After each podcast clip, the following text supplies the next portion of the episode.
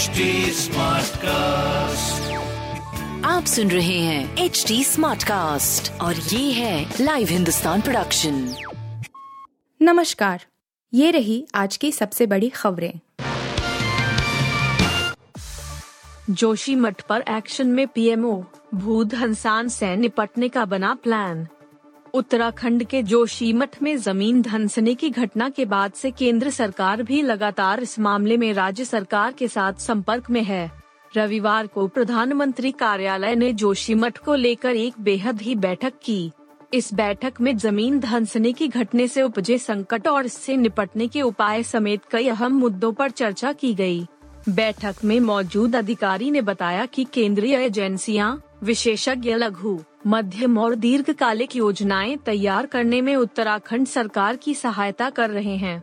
जोशीमठ में एनडीआरएफ की एक, एसडीआरएफ की चार टीम तैनात की गई हैं।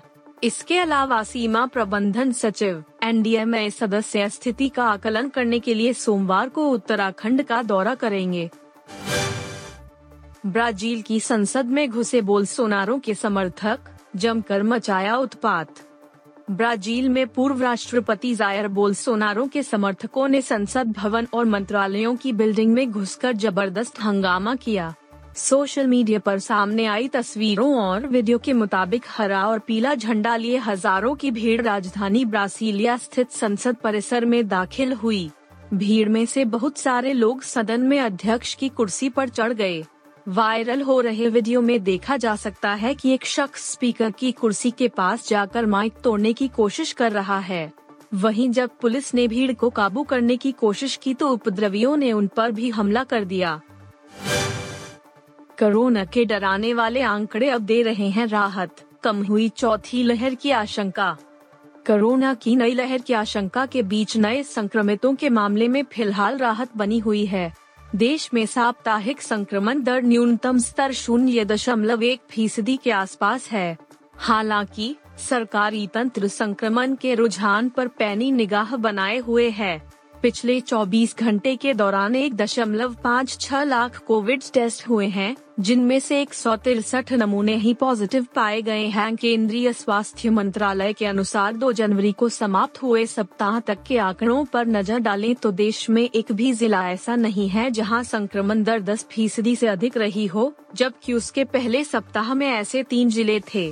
इसी प्रकार फाइव टेन फीसदी संक्रमण दर वाले जिलों की संख्या पहले जहाँ दर्जन भर थी, वहीं अब सिर्फ एक डोडा जिला ऐसा पाया गया है जहां यह दर छह दशमलव छह सात फीसदी है।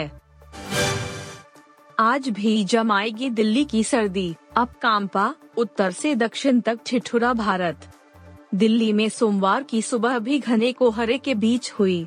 भारत के उत्तरी हिस्सों से लेकर दक्षिण में तेलंगाना तक तेज ठंड का साया है।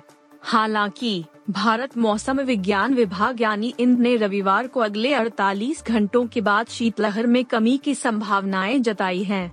इसके अलावा दक्षिण भारत में कुछ हिस्से बारिश का सामना कर रहे हैं।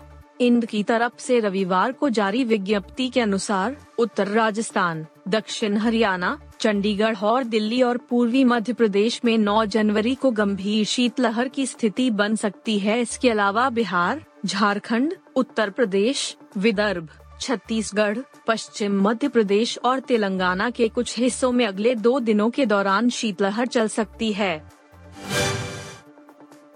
साल दो हज़ार बीस से टेस्ट क्रिकेट में कमाल करने वाले इकलौते बल्लेबाज हैं बाबर आजम। पाकिस्तान के कप्तान बाबर आजम का बल्ला जमकर रन उगल रहा है। उन्होंने पिछले कुछ समय में कई बड़े रिकॉर्ड ध्वस्त कर दिए हैं और नए कीर्तिमान रचे हैं। बाबर ने पिछले साल तीनों फॉर्मेट में दो हज़ार पाँच सौ से अधिक रन बनाए। वह दो हज़ार बाईस में टेस्ट क्रिकेट में सर्वाधिक एक हज़ार एक सौ बयासी रन बनाने वाले प्लेयर रहे। बाबर ने अब एक और उपलब्धि हासिल कर ली है। वह दो हज़ार बीस से अंतर्राष्ट्रीय क्रिकेट में पाँच हज़ार या उससे ज्यादा रन बनाने वाले इकलौते बल्लेबाज हैं। उनके आसपास भी कोई नहीं है। आप सुन रहे थे हिंदुस्तान का डेली न्यूज रैप, जो एच टी स्मार्टकास्ट की एक बीटा संस्करण का हिस्सा है। आप हमें फेसबुक, ट्विटर और इंस्टाग्राम पे एट एच टी स्मार्टकास्ट या podcast at Hindustan Times dot com पर ईमेल के द्वारा सुझाव दे सकते हैं। आप सुन रहे हैं एच टी स्मार्टकास्ट और ये था live Hindustan production H T Smartcast.